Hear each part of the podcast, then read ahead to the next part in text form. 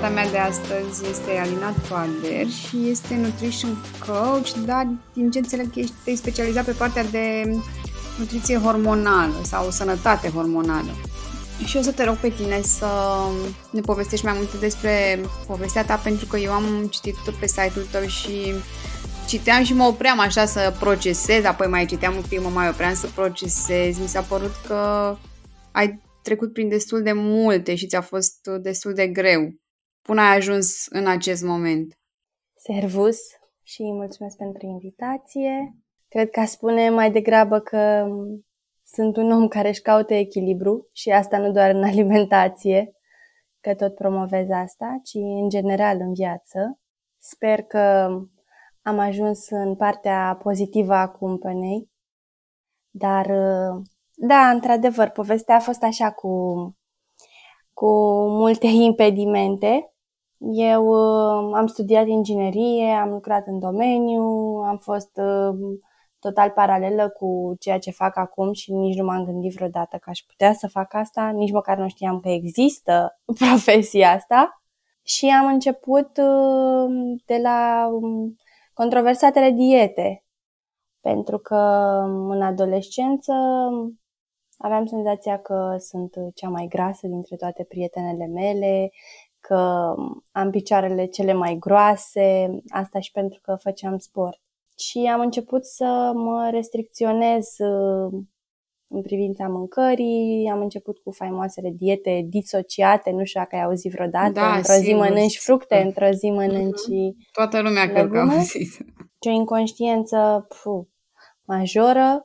Bineînțeles că slăbeam, dar după reveneam într-o lună, două la loc, chiar începeam o altă dietă mai restrictivă. Ajunsesem la un moment dat, în anul întâi de facultate, să mănânc uh, dimineața lămâie, că eu aveam senzația că lămâia slăbește, să beau uh, apă cu lămâie și apoi mâncam roșii. Slăbisem foarte mult, dar tot nu mă simțeam bine în corpul meu. Bineînțeles că nu era despre slăbit, dar eu nu știam atunci. Credeam că dacă o să slăbesc... Uh, da, să... toate se rezolvă. Da, o să se rezolve toate. Uh, nu mai puteam să mănânc, am trecut de la uh, un om care voia să slăbească la un om cu tulburări, de, cu tulburări alimentare. N-aș putea să spun că am fost bulimică, dar cred că eram foarte aproape, uitându-mă acum retrospectiv la asta, pentru că vărsam absolut tot ce mâncam, mai puțin uh, ciuper și pleurotus. Și asta era masa mea dimineață, la prânz și seara, dacă aveam trei mese, dar nu cred, era prea mult. Uh, și mă rog, uh, mi-am dat seama într-o zi, așa, ieșind de la duș și văzându-mă în oglindă că sunt prea slabă. și nu e ok. Nu, nu mai îmi plăcea nici prea slabă cum arătam. Acum încercam să revin la a mânca, dar nu reușeam. Uh, luam tot felul de pastile omez, faimoasele omez, dacă le știi și pe alea, um, uh, pentru stomac, pentru că aveam dureri foarte puternice. Am mers pe la medici, pe la imunolog um, și am ajuns la psiholog în 2012 prima dată, 2013. Și atunci mi-am dat seama că problema nu e de la mâncare, e de la altceva am început să lucrez pe parte personală, pe rezolvat probleme personale și atunci s-a instalat un pic um, um, claritatea, să zic așa, în viața mea. Am început să mă apuc chiar de sport și am început să mănânc echilibrat, însă am devenit obsedată de pudre proteice și suplimente pentru sport. M-am dus în cealaltă extremă. Bineînțeles, am început și acolo un proces doar că poate și pentru că făceam terapie și crescusem un pic, nu mai era doar despre slăbit, am început să o fac mai studiat. Să-mi iau cărți, reviste din astea pentru sportivi. Nu pot să zic că era cea mai bună variantă ce făceam eu acolo, dar măcar nu mai era după de ureche. capul meu. Da. da. Și am dus-o așa vreo 2 ani Um, nu mai aveam uh, menstruație, că făceam foarte mult sport. Um, nu mi s-a părut o problemă la început când am menstruație, ba chiar eram mulțumită pentru că eu mă confruntam cu PMS de la de la primele cicluri menstruale, de la 13 ani. Și am zis, ce bine că am scăpat de povara asta. Uh, și am ajuns la ginecolog, uh, mi-a zis că nu e ok, m-a întrebat când ai avut ultima oară ciclu și cred că avusesem cu vreo 4-5 luni înainte și am zis foarte relaxată că atunci. Și da, mi-a spus că nu e ok, mă rog, uh, nu mi s-a părut prea interesant ce a spus, eu am continuat-o cum am știut eu. Um, și Cred că următorul pas traumatizant care atunci mi-a dat un pic de gândit a fost când am fost diagnosticată cu HPV. Am făcut ceva tratamente, apoi am avut o ușoară depresie și da, atunci am, a fost pentru mine un click în care am zis, băi, trebuie să fac ceva cu viața mea. Nu mai e ok să fac după ureche, trebuie să apelez la specialiști. Am apelat la nutriționiști, la terapeut, la alt terapeut, simțeam că nu mă mai poate ajuta terapeutul care lucram atunci. Și am început așa o, o călătorie mai profundă spre a mă cunoaște, spre a, a cunoaște corpul, nu doar traume și frici, ci și corpul și reacții și toate cele. Și, bineînțeles, am început și să studiez mai mult nutriția pentru că rămăsese cu mine. Nu înțelegeam exact de ce, dar rămăsese cu mine partea asta de nutriție. Nu știam la vremea respectivă că pot să uh-huh. rezolv probleme de sănătate cu nutriția. Sau, mă rog, auzeam eu cură pentru cancer, cură pentru uh, pietre la rinic sau mai știu eu ce, dar nu credeam pe cuvânt. Mă rog, și citeam cărți din toate felurile. Unele se contraziceau pe altele, n-aveam așa uh, un filtru ce găseam și prima dată cumpăram cărți din alea de prin Carrefour. Adică nu știu cât de ok erau, uh, cu rețete, cu toate minunile cu sucuri, mă rog, am trecut prin tot felul de diete și din astea mai sănătoase, uh, măcar nu mai erau disociate și doar cu lămâie și roșii, erau uh-huh. cu mai multe fructe și legume, mă rog, am trecut prin keto, prin uh, paleo, nu știu dacă ai auzit toate de da, da, da, da, știu, știu, știu, le știu pe toate. Toate, cu toate am fost prieten la un moment dat, niciuna nu m-a ajutat de the end for real. Mă rog, eu în perioada asta studiam inginerie, eram uh, în zona asta, renunțasem, am fost un om spiritual de mică și cât am studiat ingineria, pentru că eram înconjurată de oameni cumva absenți din zona asta, um, începusem să pun și eu deoparte latura spirituală și să zic că e o porcărie și nu știu ce. În anul 4 de facultate începusem să reiau legătura cu spiritualitatea în secret, că doar nu voiam să știe colegii mei asta și să râdă de mine. La fel, yoga, cumva fără să uh, spun familiei, nu știu dacă și tu ai avut chestia asta, la noi yoga în familie era ceva cu bivolarul. Deci tot ce era despre yoga era cu bivolarul și nu era bine. Era văzut foarte al diavolului așa.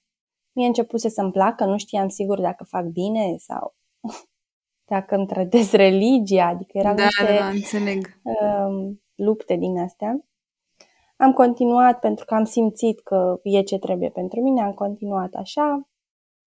Um, am ajuns să lucrez în inginerie, într-un domeniu foarte manly, uh, unde cumva uh, tot ce însemna uh, cunoaștere personală, emoții, vulnerabilitate, pu, s-a pus așa deoparte, nu puteam să mă prezint așa, cumva nu, nu se accepta așa ceva și simțeam, deși îmi plăcea ceea ce făceam, simțeam că tot procesul pe care îl parcursesem până atunci și toată chinuiala, că pentru mine era un chin la momentul respectiv să trec prin lucrurile alea, le pun deoparte pentru job.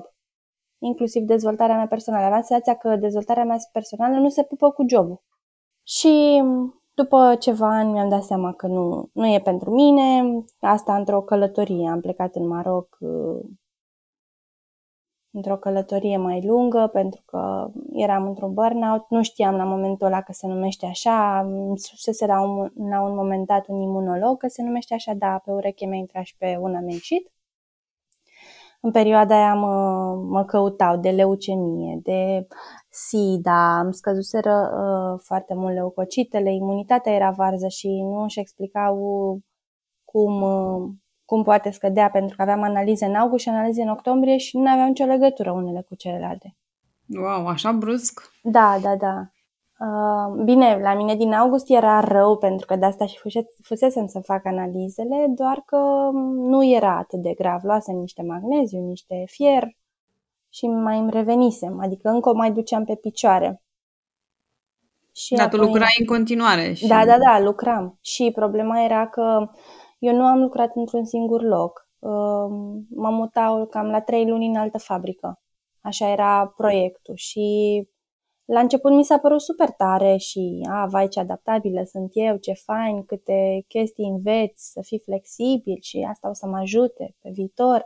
Dar, de fapt, eu nu prindeam rădăcini nicăieri și mă simțeam foarte pierdută. Mâncam în hoteluri, imaginează-ți da, ce puteam da. să mănânc. Eram și vegetariană la momentul respectiv și în afară de cașcaval din ăla de la micul dejun și mai mâncam, mai mâncam ouă, că mâncam ouă și adică eram ovo-lacto-vegetarian.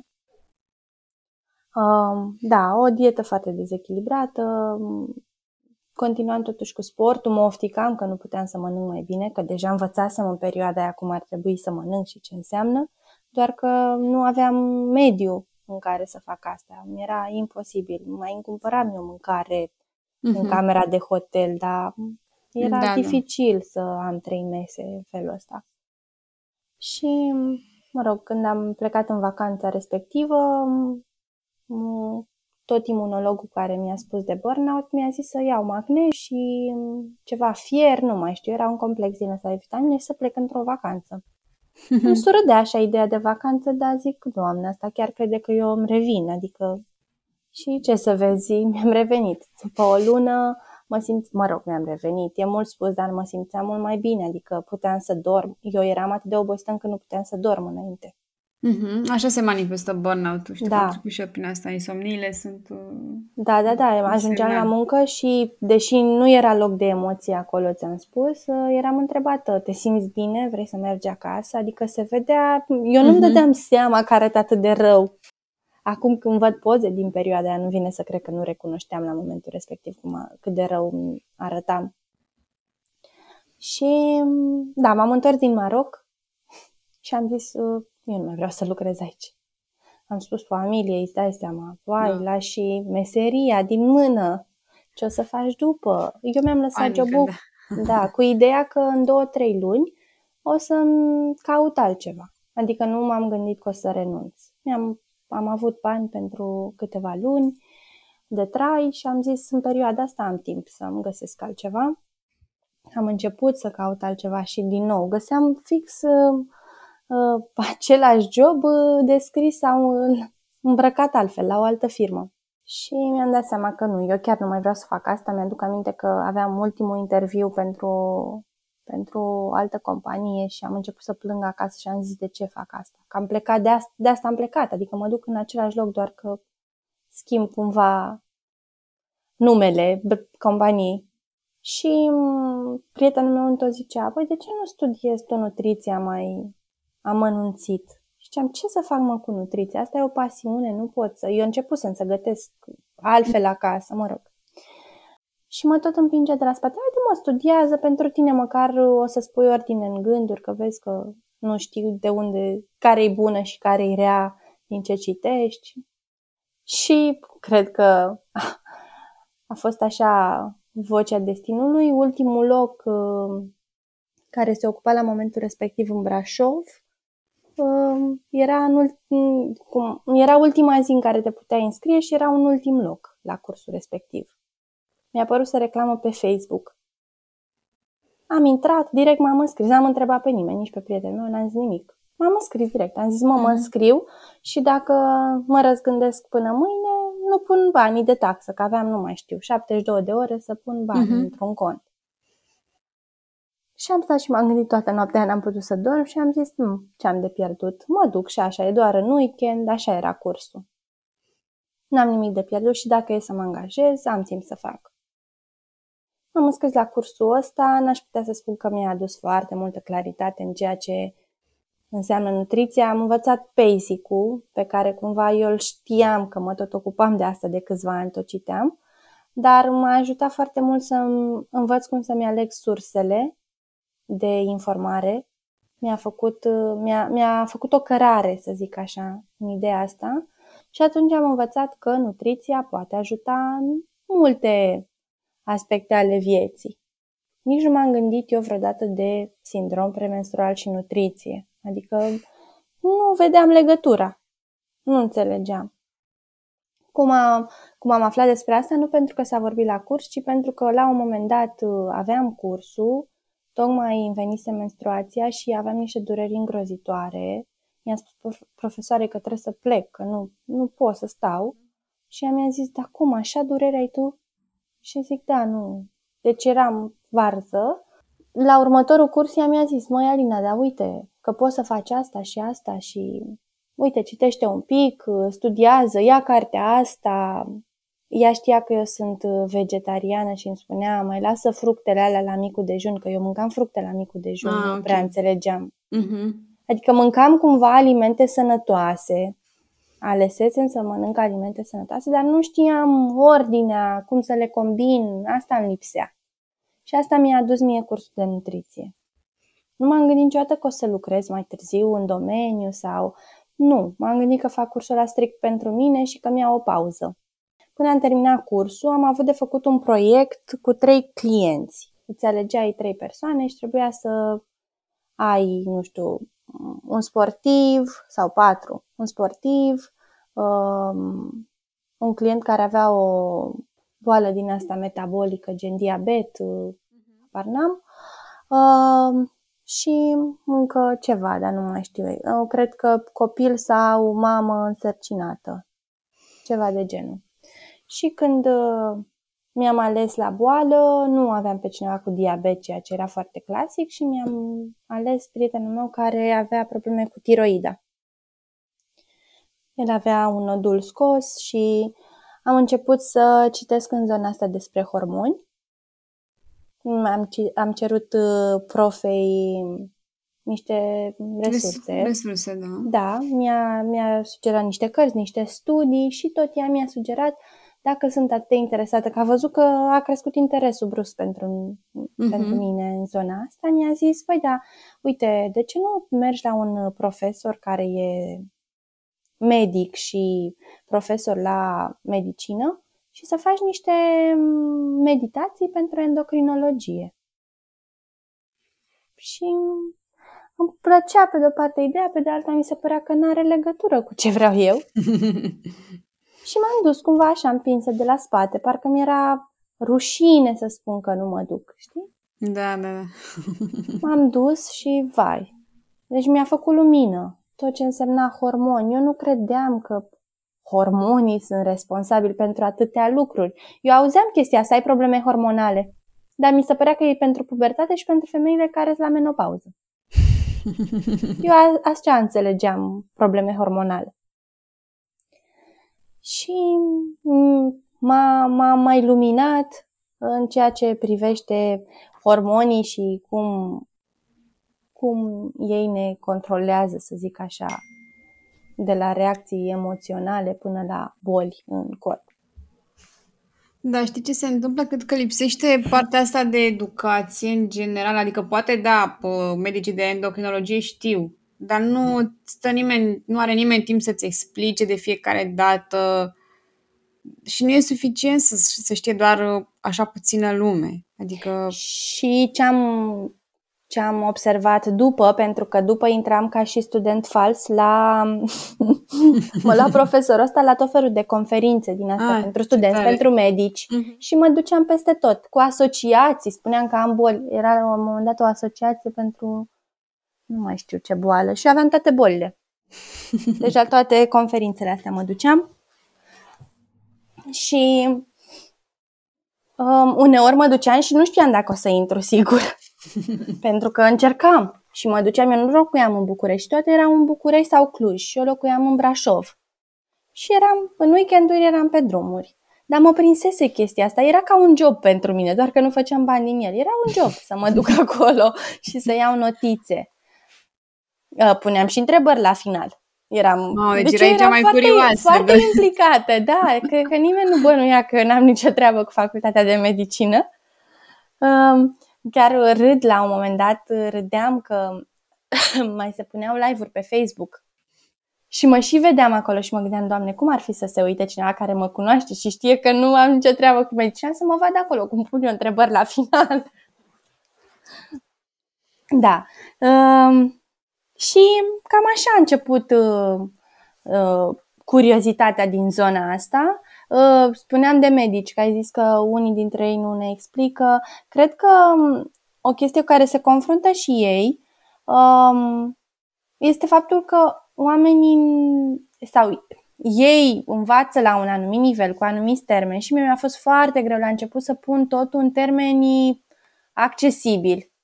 Totul este o latină cu niște termeni din ăștia de mm, nu știu câți oameni înțeleg uh, și cred că nu se complică nici ei să explice pentru că e dificil, îți dau niște termeni din ăștia de habar n-ai dacă e vorba de picior sau de gât. Uh, și nu cred că ajută pe nimeni, iar ei ca să treacă la a explica în cuvintele noastre, nu toți au uh, nici capacitatea să comunice în felul ăsta și nici răbdarea și nu e interesul lor. Ar trebui să fie interesul lor, nu? Interesul lor e să te trateze, în primul rând. Da, medicina și nu doar la noi, e o problemă generală, nu te învață nutriție. Ei au într-un semestru ceva foarte basic. Doar dacă merg la uh, pe ramura asta de diabetologie, care până acum ceva ani nici măcar nu era recunoscută a noastră de la noi din țară, doar acolo învață mai mult. Așa e materia și nu e despre medicina de la noi, e în general. Adică medicii care se numesc doctor nutriționist sau ei au studiat separat nutriție. Acum uh-huh. am înțeles că s-a făcut și la noi ceva, un fel de, nu știu dacă master sau... Știu că poți să continui după ce ai terminat medicina, nu să faci tehnicia nutriționist, poți să faci ceva mai mult în direcția asta cu nutriția, dar n-am văzut nu știu ce materii studiază sau nu știu exact la ce facultate, am auzit doar că acum există posibilitatea asta.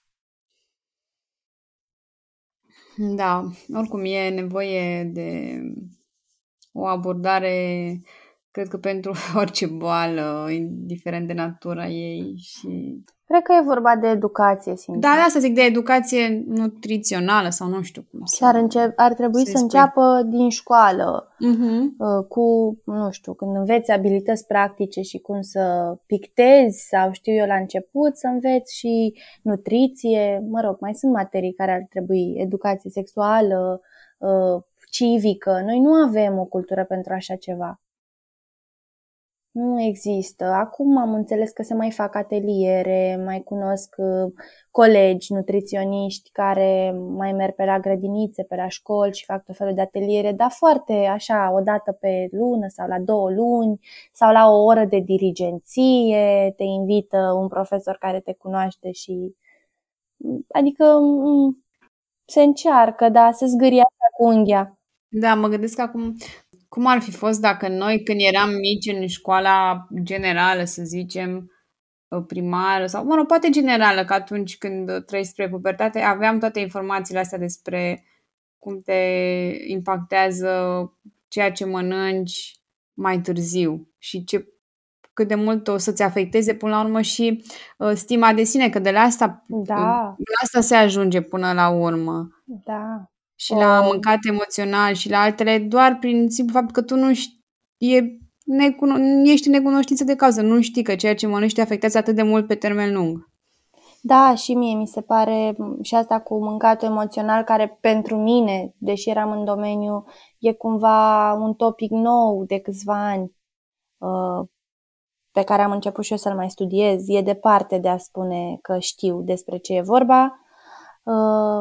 Uh, Însă asta mi se pare acum gen, asta ar trebui să bagi da. în școli. Și mai ales că noi avem acces la foarte multă media, la a ne compara cu X și cu Y și avem senzația că oamenii ăștia care se prezintă așa frumos pe Instagram sunt și sănătoși și frumoși și au și bani, duc o viață perfectă um, și avem senzația că dacă slăbim și arătăm bine și noi o să ducem o viață perfectă. Adică în generația mea cel puțin la televizor, când eram eu, nu știu, adolescentă, la televizor se prezentau uh, divele astea, nu știu cum le cheamă, erau asistente de televizor cu foarte multe operații, foarte slabe, ele chiar promovau dietele astea la momentul respectiv și cred că multe conexiuni se fac în creierul, în creierul fetelor tinere, gen așa trebuie să fiu dacă trebuie să fiu, dacă vreau să fiu de succes sau...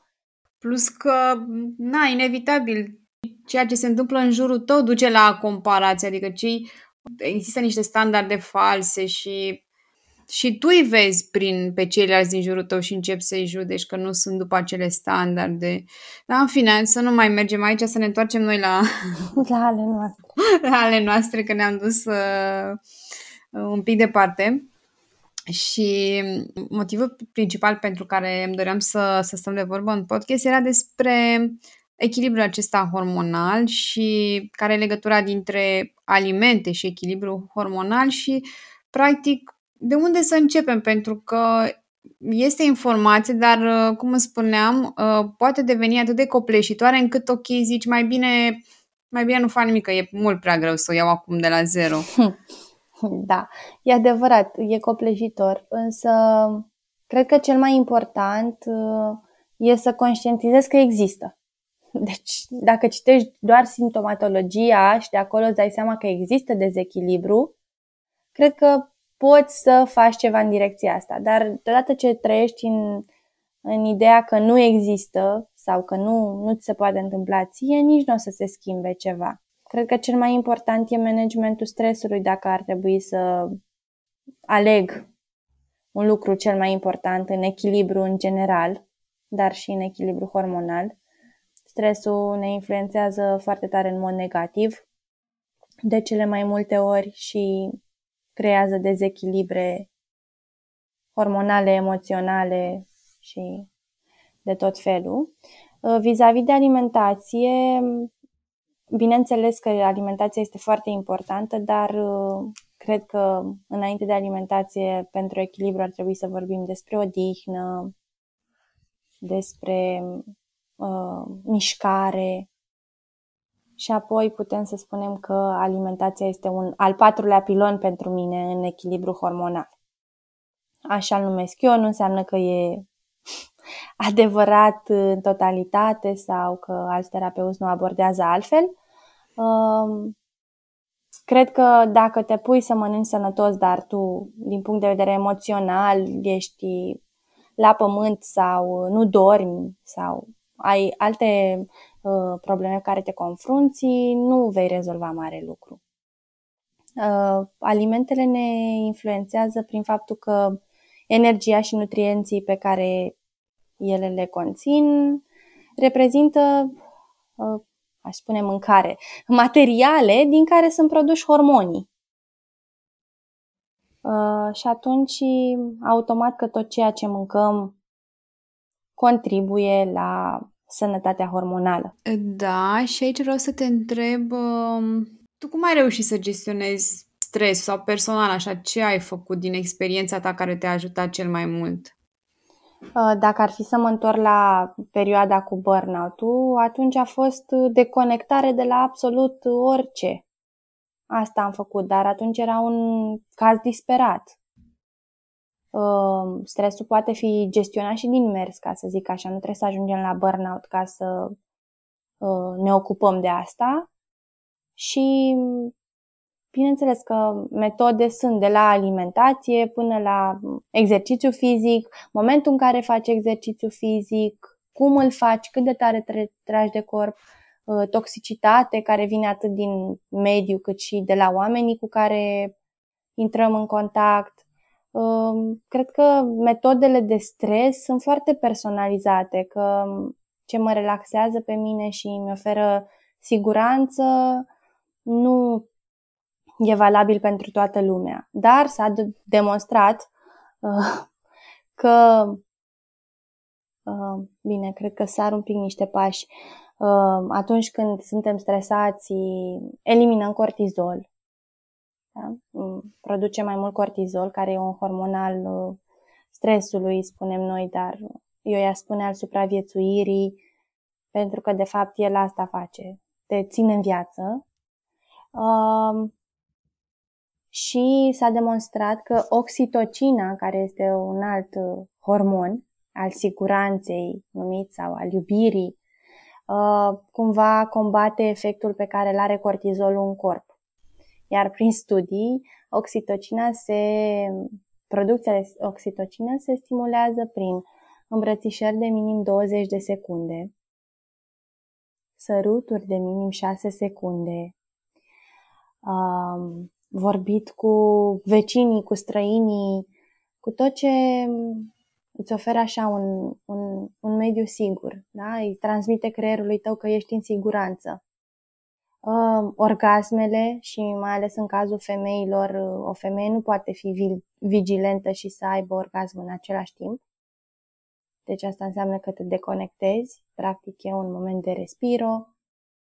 Um, să petrești timp cu copil sau să petrești timp cu un animal, cu un pet, iar poate ajuta nivelul de oxitocină, alăptatul la sân. Sunt, uh, sunt mai multe metode despre care putem vorbi sau le putem enumera, dar cred că e suficient pentru oameni ce am spus. Uh, asta ar fi din punct de vedere hormonal cum putem combate efectul cortizolului. Uh, acum revenind la stres așa ca, o, uh, ca un topic mai mare, de la yoga, respirat, meditație, mindfulness, până la uh, activitate din asta sau meditație activă, să zic așa, alergat. Da? Sunt multe metode de a shaking, dans, de a scoate stresul din corp. Dar, din nou, revenim la odihnă.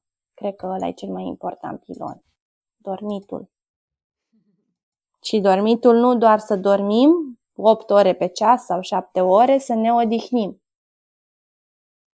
Dar vezi tu că dacă ești într-o perioadă de stres avansat spre burnout, nu poți să dormi, pentru că te gândești uh, seara la diverse sau dimineața, la ce mai ai de făcut, la ce mai ai de rezolvat și atunci, chiar dacă tu vrei să dormi, nu reușești. Da, știu, am, am confruntat și eu cu problema asta, însă sunt de părere că orice comportament se învață, inclusiv comportamentul de a te culca. Dacă îți creezi o rutină, să mergi în același, la același, în același timp, la aceeași oră, uh, la culcare, să ai o anumită rutină înainte de a te culca ca să-i transmiți corpului tău, hei, mă pregătesc, mă așez în pat, opresc ecrane, um, și distragerea asta de la telefon, de la televizor, de la nu știu ce, îmi pun o carte, îmi fac un ceai, adică mm-hmm. trebuie da, știu. muncit și acolo. Că așa, și la așa. sport, dacă mergi, nu faci din prima mușchi. Te duci, începi cu greutăți ușoare, îți cumperi echipament, uh, uh, sunt pași pe care îi faci. Așa e și la, la partea asta de insomnie știu că așa am, în 2000, tot așa în 2012, cred că am uh, trecut prin așa ceva și uh, tot, am citit și eu tot ce era în, găsisem ca și informații și m-a ajutat foarte mult partea asta de a îmi face un ceai de lavandă, a pregăti mediu, a avea o carte relaxantă. Da și mm. funcționează de fiecare dată sau o respirație mai, uh, mai lungă. Da, sunt lucruri atât de la îndemână și atât de simple pe care le putem face, ca o carte, cum ai spus, un ceai de lavandă, de mușețel, respirat. Deci lucruri pe care le avem așa oricând la îndemână, ieftin uh, și nu le folosim pentru că oamenii acum au nevoie de chestii foarte sofisticate, de programe, de da, scheme, e... de să fie scump. Chiar ca vorbeam să fie de calitate. cu, uh, povestea, scuze că te întrerup, cineva de inelul acela o oră da. sau ceva. Da. Mi se pare așa, sau de uh, ceasurile astea care să-ți monitorizeze și să... Și mă gândeam, zic, ok, dar de ce să dau banii pe niște lucruri ca să ce? Adică ce... E atât de simplu ce e de făcut, să mănânci echilibrat, să ai grijă de tine emoțional, mai bine decât să-ți iei un cestăra, mai bine îi scrie în jurnal 10 minute și te simți exact. Uh, mult mai ok. Sau ai face o plimbare de 20 minute fără să numeri pași, fără să pur și simplu să te deconectezi și atât. Uite, vis-a-vis de jurnal, m-a întrebat o prietenă în urmă cu, nu știu, trei zile sau patru zile, ceva de genul, cum să înceapă cu jurnalul ăsta. Că m-am, am zăpăcit-o cu jurnalul. Și urmărește, urmărește și pe tine, urmărește mai mulți oameni în, în, pe Instagram care promovează cumva obiceiul ăsta și, bă, dar cum să încep? Și zic, bă, pur și simplu scrii nu știu, și dădusem eu acolo câteva exemple, cum poate să scrie, să răspunde la o întrebare sau... Și am zice, da, trebuie să mă duc să-mi cumpăr naibii o agenda faină, că nu pot scrie un caietul ăsta.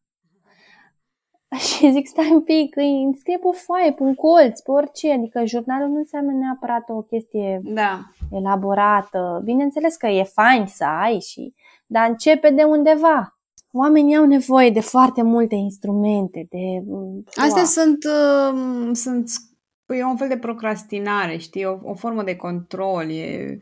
Dar, în fine, hai să nu mergem aici, că ne, ne îndepărtăm de subiect și vreau să uh, povestim cât mai, cât în timpul care ne-a rămas de... Vreau să te întreb ceva care, despre care nu prea se vorbește sau nu este foarte bine nu există o educație pe zona asta. Partea de nutriție în uh, perioada ciclului menstrual uh, și partea emoțională, dar în special partea emoțională, pentru că uh, am foarte multe prietene care uh, povesteau ok, mă simt bine, acum totul e în regulă și peste, uh, nu știu, o zi, două, totul se prăbușește. Și mi s-a întâmplat și mie, știi, ok, totul e bine, e frumos, dintr-o dată a doua zi parcă nu-ți mai vine să te mai ridici din pas, să mai faci nimic. Și asta e cumva teoretic normal că așa se întâmplă în anumite perioade, dar în același timp cumva poți să uh, eviți uh, scăderea asta bruscă a dopaminei și serotoninei înainte de menstruație, nu? Da, se poate și slavă Domnului se discută cât mai mult acum despre asta. Uh, a fost un shaming uh, uriaș în jurul subiectului. Femeile sunt nebune la menstruație, femeile sunt irascibile înainte de menstruație, uh, sunt în perioada aia lunii, las-o că e în perioada aia lunii. Adică și eu am crescut cu aceeași mentalitate și mi se părea că femeile chiar sunt nebune și instabile. Eu chiar credeam asta ca mai târziu să aflu că nu are nicio legătură și că e o reacție pur fiziologică în corp. Um, am mai postat la un moment dat o poză în care arătam uh, hormonii bărbaților. Uh, bineînțeles și ei au toți hormonii, dar unul care le controlează viața, testosteronul. De da. la din, de la pubertate până târziu, ei sunt controlați de acest hormon. Noi în fiecare zi avem patru hormoni care se joacă, cinci, cu, cu stările noastre. Cum am spus și la început, ei, hormonii sunt responsabili de tot ce înseamnă emoții, boli, stări, digestie, nu știu, de tot. Uh-huh. Pot fi responsabili de tot, mai ales când sunt în dezechilibru. Um, o să încep așa cu menstruația, e și cea mai cunoscută fază, uh, face parte din faza mare, faza foliculară, pe care eu împart în două, menstruația și faza foliculară, ca să fie mai vizibil și mai să ofer și o uh, imagine vizuală oamenilor care citesc ceea ce postez. Uh, și la menstruație e cel mai ușor să vizualizăm pentru că știm ce se întâmplă. E o chestie pe care o știm încă de la 12-13 ani când avem menarha. Um, iar uh, pentru ca menstruația să înceapă, uh, nivelurile de hormoni scad foarte mult și brusc și o iau de la capăt, să zic așa. E, și atunci, automat, la menstruație, din cauza horm- nivelului de hormon foarte scăzut și nivelul de energie foarte scăzut, uh, nivelul ăsta de interiorizare, uh, ai o alt, un alt uh, apetit, o altă nevoie energetică. Uh, nu, e, nu avem o problemă că mâncăm uh, dulciuri sau mai știu eu ce și suntem irascibile sau nu avem chef de nimic. E pur și simplu controlat de uh, hormonii noștri. Bineînțeles uh-huh. că și uh, coborârile astea bruște ale nivelurilor uh, pot fi și ele nu controlate, pentru că până la urmă e ceva natural, dar uh, putem să facem niște lucruri care să ne ajute să avem o coborâre mai lentă. Da? Deci să, și să fim conștiente, asta cred că e cel mai important, să fim conștiente că în momentul ăla se va întâmpla și uh, Uh, vom avea anumite nevoi, gen să mâncăm mai mulți carbohidrați, de exemplu, uh, să uh, stăm la căldură, să facem mișcare foarte lentă, maxim un tai chi, un yoga, adică nu mă duc la sală și trag de mine. E important să cunoaștem lucrurile astea ca noi să îi dăm corpului lucrurile astea și să nu mai avem reacții exagerate sau la poli opuși. Bineînțeles că uh, în corp tot se va simți oboseala și uh, nevoia de interiorizare, dar e diferit să știi că ai nevoie de asta să o oferi și să nu știi că ai nevoie de asta să o oferi total opus și corpul să te pună la, să te tragă la pământ, să zic așa. Mm-hmm.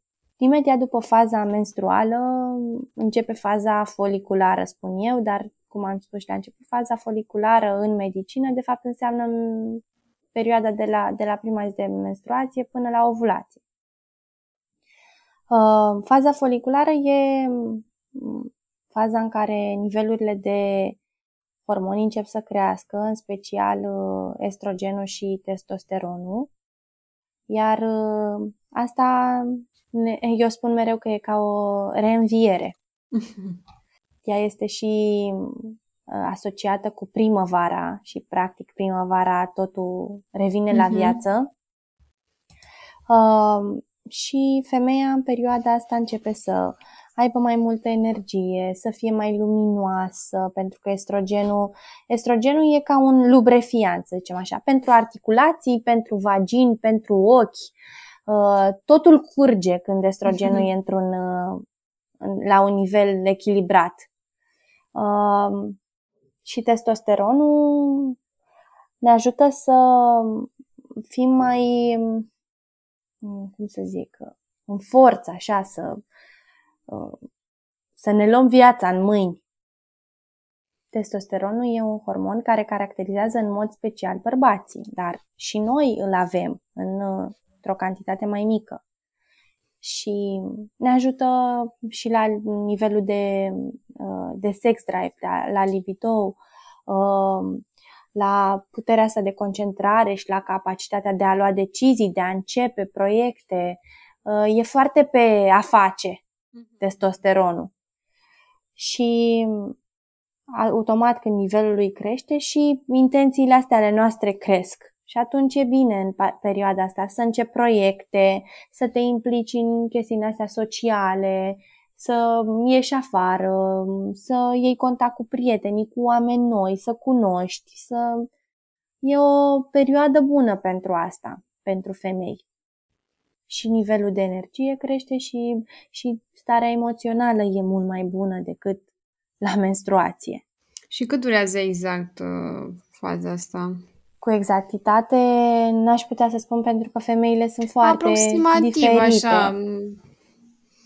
Um, durează între... Um, deci începe atunci când se termină menstruația și se termină atunci când, um, când uh, începe ovulația. Um, ca să le ofer femeilor uh, care te ascultă o, o imagine mai vizuală și începe de la capăt, să zic așa, pentru că e mult mai ușor să calculezi uh, având uh, număr de ciclu diferite. Uh, e greu să precizezi exact, uh, însă dacă luăm un ciclu de 28 de zile, de exemplu, și menstruezi 5 zile, uh, ar fi faza foliculară între ziua 5 și ziua 14, care e ideală pentru ovulat. Dar uh-huh. nu toate femeile sunt la fel uh, și nici măcar pentru cele care are, au 28 de zile. La fel, contează dacă au destul progesteron și dacă stau în faza luteală 14 zile ca să ovuleze în a 14 și să aibă faza foliculară. Adică e, e greu de mm, spus uh, așa, verbal. Da, da, da. Eu obișnuiesc să le fac uh, un grafic, să le arăt. Și am și un video pe pagina de Instagram unde explic cum aș, ar putea fiecare să și, să și fac uh, uh-huh. schema asta. Uh, bun. După ce se termină faza foliculară, începe faza ovulatorie. Uh, și, mă rog, faza ovulatorie, de fapt, e ovulația se întâmplă într-un moment. Când s-a eliberat uh, uh, foliculul, dar uh, așa în ca la carte să zicem, ea durează între 12 și 48 de ore. Uh, la ovulație se, se eliberează un folicul, un ovul, care dacă uh, a întâlnește un spermatozoid poate și este fertil, poate duce la o sarcină. Dacă nu s-a instalat sarcina, intrăm în următoarea fază, faza luteală. Ce face coaja, să zic așa, a oului, corpul galben, um, produce progesteron. Și acum începe faza luteală când crește și nivelul de progesteron. Progesteronul este ca un uh, antianxiolitic pentru femei, ca un antidepresiv, dacă este în echilibru. Adică, uh, femeile în luteal sunt mai liniștite, mai calme, dorm mai bine, um, um, sunt uh, mai focusate așa către um, răsfăț e o perioadă bună să-ți dedici timpul ție, să faci lucruri pentru tine, să termini proiectele pe care le-ai început, ai un focus mental foarte bun. Cam astea sunt caracteristice unui nivel de progesteron bun. Ce și dacă nu noi, se întâmplă așa. Exact, ce știm noi și ce se întâmplă și este că Înainte de menstruație, culmea, suntem mai irascibile, depresive, exact. ansioase, ă, mâncăm ă, tot felul de prostie, ceață mentală, agitație. Toate lucrurile astea nu se întâmplă pentru că femeile sunt nebune. Se întâmplă pentru că femeile nu sunt în echilibru, în special cu nivelul de progesteron aici putem să intrăm și să revenim. Știi că e ca un cerc, că asta se întâmplă cu hormonii. E un cerc. Când unul e în dezechilibru, toți sunt în dezechilibru, uh-huh. de mhm. fapt. Și acum revenim la stres. Să zicem așa, mama din care se formează atât hormonii de stres, corticoizii, cortizolul, pe care îl cunoaștem noi cel mai faimos, are aceeași mamă pe care îl are și progesteronul. Progesteronul e opusul cortizolului ca și senzații în corp. Da? Tocmai l-am descris. Știm, cortizolul uh-huh. e agitație, insomnie, da? Uh, glicemie mare și progesteronul e fix opusul ăsta al calmității, al mamei, da? că de fapt e hormonul și care caracterizează sarcina. Și ai văzut că femeia gravidă e așa o, o păpușică, este foarte calmă, foarte flower power, plânge așa de fericire, um, din orice, e foarte sensibilă, um, dar nu e irascibilă, cum știm noi femeia înainte de menstruație. Um, de ce? Pentru că, având aceeași mamă, corpul întotdeauna va alege să supraviețuiască, adică să producă cortizol, în loc să îți ofere ție calm și fertilitate, adică progesteron. Și atunci e ca o mamă da, care trebuie să hrănească doi pui. în mod egal. Păi dacă unul e săracul bolnav și slăbuț și o să-i dea mai mult lui ăla. Și o să ia de la gura lui ăstălalt. E, asta face și mama uh, progesteronului și al cortizolului.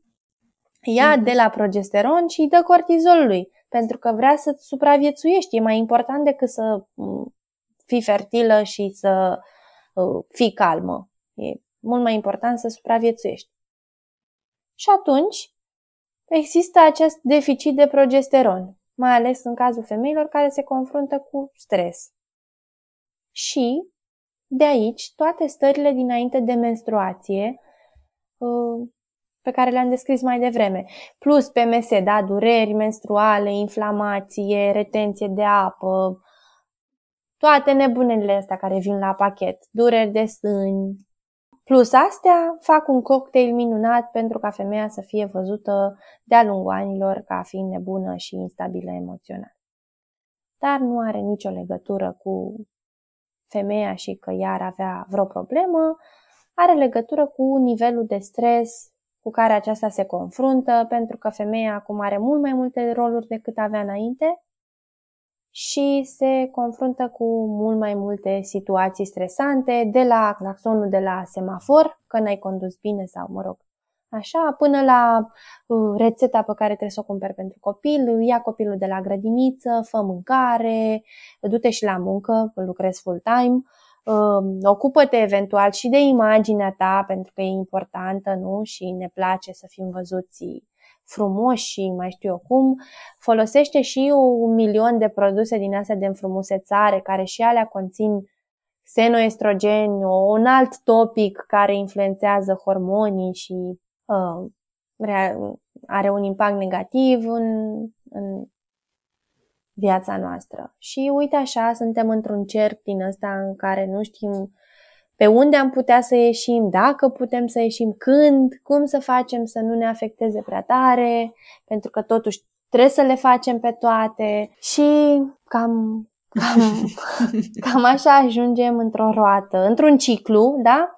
Care ar trebui să fie sănătos și să ne, uh, să ne ajute să creștem, să fim mai conștiente, ajungem într-un ciclu neprielnic corpului feminin uh, și nici uh, neprielnic uh, atât din punct de vedere fizic, da, că poți să te îmbolnăvești, cât și emoțional și se îmbolnăvește și sufletul, nu doar corp. Deci cumva cheia la um, perioada asta luteală care e cea mai o resimțim cel mai mult, așa, că, că atunci când e bine nu ne oprim să zicem, mamă, e bine acum, știi? Da, corect. Ce bine e acum, parcă toate, sau așa, poate puțin, dar când nu e, nu e bine, strigă. Nu prin, e uzual. Da, strigă da. prin peste, adică se, se simte așa ne peste tot. mult mai da. mult. Uh-huh, pe, pe durere. Sau, mă rog, pe, nu neapărat pe, ce pe dis, disconfort, da, da, disconfortul din, din acea perioadă. Deci, cumva, cheia este un management al stresului, dar uh, uite, n-am apucat, ne apropiem de final și n-am apucat de rog să intrăm în, în partea de nutriție. Poate o să mai facem un episod special de, de nutriție pe, pe partea asta. Dar uh, ca și concluzie așa, și cum ai spus și tu că e primul pilon, uh, gestionarea emoțiilor, înțelegerea lor. Da, și gestionarea stresului, da? că stresul nu e doar emoțional. Gestionarea stresului în general și odihna cred că sunt uh, pilonii și cele mai importante mm, lucruri unde ar trebui să lucrăm pentru echilibru hormonal. Abia după putem să ne uităm la alimentație, la mișcare. Dacă nu, nu avem un management al stresului ok uh, și nu, nu ascultăm de semnele pe care ni le dă corpul, uh, e dificil. Cred că se poate, dar e dificil să lucrezi doar uh-huh, pe nutriție, sport pe nutriție și altceva. și sport, uh-huh. da. Ca să revin la ce ai spus că n-am vorbit de nutriție, aș putea, nu știu cât timp mai avem, să dau așa câteva um, hinturi. Sau... Mai avem, 5-10 minute mai avem. Ok. Um, da, păi um, în general, pentru femeile care se confruntă cu stresul, pentru a nu ajunge la mâncat emoțional, mâncat din ăsta de comfort food, pe fugă și așa, ar trebui să consume în special atâta mâncare cât au nevoie și să nu se mai gândească la cure de slăbit sau mai știu eu ce, mai ales în perioada asta când e stresat. Chiar trebuie să fii mâncat. E dificil, vreau să și arăt bine, vreau să fac și aia și aia, dar până nu arăți bine în fața stresului, da? nu, nu vei putea avea rezultate pe în alte direcții sau nu pe termen lung. Iar pentru asta, în primul rând, e ok să mâncăm carbohidrați. Știu că foarte multe persoane din lumea asta a nutriției și foarte multe antrenori de sport uh, îți sugerează să scoți carbohidrații pentru că ăștia te-ar îngrășa sau ți-ar face. Nu, mai ales pentru femeile cu Uh, care se confruntă cu stres, mâncați carbohidrați. Sunt foarte importanți și uh, vă dau energie să rezistați. Acum depinde și ce carbohidrați. Bineînțeles, că... ne referim la carbohidrați integral, ne referim la rădăcinoase, uh, la pseudocereale, da? Nu mă refer acum la junk food și că, cred că e, pentru mine e de la sine înțeles că e exclus nu e chiar de la sine înțeles. Când zici carbohidrați, nu știu, mă gândesc la croissant, știi? Și... Nu, nu, nu, nu, deci nu. Uh, mă refer la uh, produse care nu conțin uh, uleiuri rafinate, zahăr de toate felurile din astea, maltroză, dextroză, sirop, nectar, nu știu de care, astea sunt tot zahăr. Mă refer la alimentele care nu sunt ultraprocesate și conțin uh, foarte multe, nu știu, de exemplu, astea cu făină albă, biscuiței, uh, croasante, da? Margarină, ce naiba mai conține astea? Adică nu excludem uh, cumva zahărul, alcoolul, uh, fumatul, uh, uh pentru foarte multe persoane glutenul, sunt discuții, da. Chiar dacă nu ai intoleranță, tot trebuie... E greu să spui că nu ai intoleranță la gluten, adică sunt... Majoritatea oamenilor au o mică intoleranță. S-a demonstrat că glutenul scade estrogenul, da? Deci pentru uh, femeile care se apropie de menopauză ar fi indicat să-l scadă. De asemenea, s-a demonstrat că glutenul este inflamator, deci pentru femeile cu dezechilibre hormonale, pentru care în general se recomandă o dietă antiinflamatorie. Din nou, e ok uh, să-l scoată. Acum nu trebuie să tai totul, să nu te mai bucuri de o felie de pâine cu maia sau mai știu eu ce. Da, e de consumat în proporții cât mai mici. Uh, cred că echilibru e cheia în orice și e bine să mâncăm din toate. Pentru că noi am fost până la urmă născuți în era asta a mâncării procesate și cumva cred că va mai continua și uh, e tot mai greu să găsești hrană ok dacă nu ți cultivi. Și atunci noi cumva trebuie să ne adaptăm și la mediul ăsta în care trăim, pentru că asta e și cu asta ne-am născut și aici trăim, dar uh, cu cu băgare de seamă. Și că te gândești că toată lumea mănâncă pâine așa ca ceva natural, doar la asta mă gândesc că și eu în ultimul, ultima perioadă, bine, am renunțat mai de mult la pâine, dar um, la gluten așa în general de ceva timp. E nu de tot, adică nu cred, eu nu cred în că se elimini ceva 100% da. doar dacă îți face, nu știu, de exemplu, eu, eu nu beau lapte, că nu îl tolerez de nicio formă, dar în rest nu cred că e ok să renunți de tot, de tot, de tot la zahăr, la uh, ceva care știi că, ok, nu-ți face bine, dar dacă le elimini de tot, chiar și nu cred că e... Da, mai ales corpul tău s-a învățat cu... Da, el. exact. Dar asta cu pâinea, că văd în jurul meu persoane care își doresc să aibă transformări în zona de dietă, dar nu pot renunța la pâine și mi se pare așa... Pentru noi pâinea înseamnă chestia aia pufoasă, albă. Da, Dar nu exact. e doar asta. Pâinea poate fi și de bună calitate și totuși, dacă ne uităm în trecut la mm, zona în care trăim noi, da, în estul Europei, pâinea cu, nu știu să zic câți ani, dar mai mulți ani, era făcută din mei, iar în partea de nord a țării încă se păstrează chestia asta. Pâinea e din mei, n-avea nicio treabă cu grâu. Uh-huh. Că zice toată lumea, da, dar noi mâncăm pâine din totdeauna. Păi da, dar nu mâncăm pâine de grâu din totdeauna.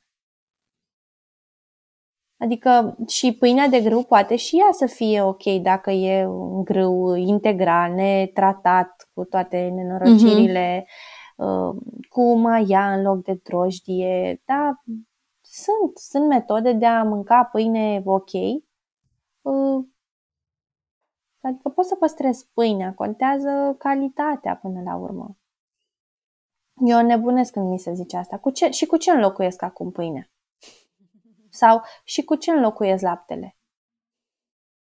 Păi dacă eu mă las de fumat, trebuie să înlocuiesc ceva sau mă las de un drog.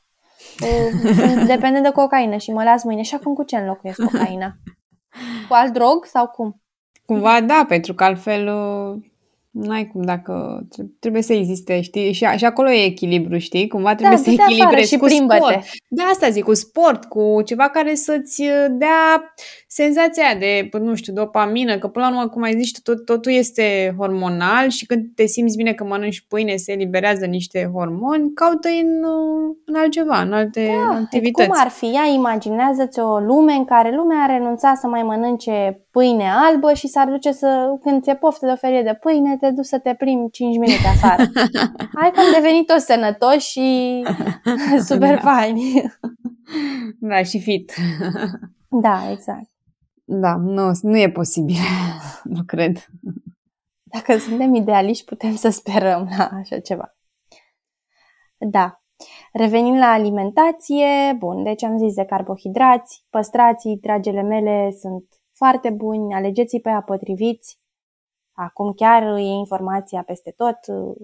Scriem uh-huh. pe mhm. Google carbohidrați integrali, carbohidrați sănătoși, carbohidrați buni, găsim, da? Uh, indicat ar fi să avem și un mic dejun, uh, PFF se numește, adică proteine, fibre, feți, grăsimi. Uh, care acum exclude carbohidrații, dar asta nu înseamnă că trebuie să excluzi pe tot parcursul zilei, dar e vorba doar de micul dejun și asta doar pentru că carbohidrații au un indice glicemic mare, iar uh, glicemia îți setează ziua, să zicem așa, adică așa cum vei avea glicemia de dimineață, o vei avea pe tot parcursul zilei sau vei încerca să o ai pe tot parcursul zilei. Dacă mănânci carbohidrați la micul dejun, înseamnă că vei avea un indice, o, o glicemie crescută, și toată ziua, atunci când glicemia va scădea, da? de la alimentație sau că scade în mod natural pe la ora 3-4, așa pe ritmul, ritmul circadian. Uh, simți nevoia de dulce, nu? Sau... Simți nevoia să o aduci înapoi unde uh-huh. era azi dimineață. Și cum uh, vrea corpul nostru să o aducă înapoi? Repede, acum Cio- și ciocolată. să fie și bun. Da. Ciocolată, crânțenele, chestii din astea comfort food, da? Să mănânc ceva uh, repede, ți-am zis, să, că glicemia mi poate crește și o porție de orez uh, cu legume sau, da, da doar mai că greu. mai lent, mai da. lent și corpul vrea acum, aici și acum. Și atunci, aici și acum, rupem ciocolata și mâncăm, mai ales la birou, când suntem și inconștiente că mâncăm, creierul nici nu înțelege că tu mănânci și mănânci, lucrezi, mănânci, lucrezi și te îngrași după ceva vreme și zici de unde că nici nu mănânc, nici prânzul n-am timp să-l iau la muncă. Abia asta... dacă mănânc seara ceva. Uh, asta înseamnă că dimineața nu este indicat deloc să mănânci fructe, că până la urmă știam că fructele se mănâncă pe stomacul gol. Acum... Mm, fructele, dacă vrei aciditate în stomac, da, se mănâncă pe stomacul gol. uh, fructele și asta depinde ce fructe, că nu toate au un indice glicemic uh, foarte mare și slavă Domnului acum iar avem pe Google. Indicele glicemic al alimentelor, da? Căutăm și vedem acolo care sunt fructe sau fructele și indicele glicemic și vedem acolo care sunt la peste, nu știu, 60, peste 50, uh, le mâncăm și noi mai în a doua parte a zilei, adică sau după micul dejun, nu le mâncăm, dar sunt astea, uh, afinele, uh, zmeura, astea au un indice, mm, căpșunile au un indice glicemic scăzut și atunci astea pot fi mâncate și în prima Da, dar astea nu le găsim în tot sezonul și nu e... Da, dar în general fructele nu le găsim în toate sezoanele. De ce? Ce fructe ai tu iarna? Nu cresc știu, banane. Copaci? Păi că vin din altă parte de unde e cald, dar nu cresc da. iarna în copaci mm-hmm. banane. Da, adică aici e să mâncăm alimente locale, ce găsim... Uh... Ar fi minunat dacă am putea, dar uh, până la urmă corpurile noastre se adaptează și la altele și sunt și uh, alte fructe și legume venite de prin alte țări care sunt foarte bune. Uh, dar uh, cum știm de la bunici, ce mâncam iarna ca fructe? Compot, mm-hmm. gem. Fructe uscate, da, da. le conservau. Da, uh, gutui păstrate așa la lădiță, mere, da, astea care se păstrează. Uh, poate că ați observat sau nu, dar puteți să încercați. Acum, în perioada asta, nevoia aia de a bea un suc fresh de dimineață, cum îl ai vara să bei un fresh de portocale sau, uh, nu știu, bei vara un, habar n-am ce, fresh din ăsta de fructe cu apio, uh-huh. cu span. Nu-l ai toamna, nu ai mânca o salată. Rar se întâmplă. Sau dacă vrei o salată, vrei o salată caldă sau mai vrei niște cereale în salata aia, gen quinoa sau paste sau... Nu prea zine să mănânci o salată de, de verdeață uh-huh. în perioada asta, pentru că corpurile noastre mm, sunt uh, conectate la natură și ele știu ce au nevoie și noi, corpul nostru nu uită cum uh, sau gena noastră, da? Nu uh, a sărit de la a mânca în sezon ce aveai în sezon pentru că nu exista industrializarea și așa și acum mănâncă nu știu ce fancy mensi iarna și vara mănâncă uh, fasole cu ciolan. Câți oameni mm. mănâncă vara varză călită cu ciolan, uh, cârnați, prăjiți sau mai știu eu ce mm-hmm. chestii astea de iarnă. Pentru că vara oamenii mâncau ce era vara în grădină. Mm-hmm. Nu aveai nevoie de chestii. Astea se mâncau iarna când nu mai aveai grădină și tăiai porcul sau mai știu ce făceai. Da, deci local și cât mai aproape de sezonier, aș spune, sezonier, mai mult decât da. local. Ar fi uh-huh. ideal să mâncăm local, dar să nu ne bătăm da, cu apă da. rece, uh-huh. dar sezonier. Uh-huh. Uite, să știi că ne-am apropiat și de final și pentru că ne-am uh, întins destul de mult în, uh, cu discuțiile așa, care ar fi o idee principală cu care ar trebui să rămână cineva după tot ce am discutat? Odihniți-vă și eliminați oamenii și situațiile toxice din viața voastră. Și dacă ar fi să ai un billboard pe care să-l vadă toată lumea, ce mesaj ai pune pe el? Am, uh, am un billboard pentru mine pe care să-l văd eu în fiecare zi uh, și se numește Bucură-te de progresul tău. Dar dacă Uh, aș vrea să-l vadă toată lumea și să vină cumva în ideea de ce fac, da? să, să, să fie asociat cu ceea ce fac, aș scrie stai în corp ascultă, sau ascultă corpul, ceva de genul ăsta ar fi.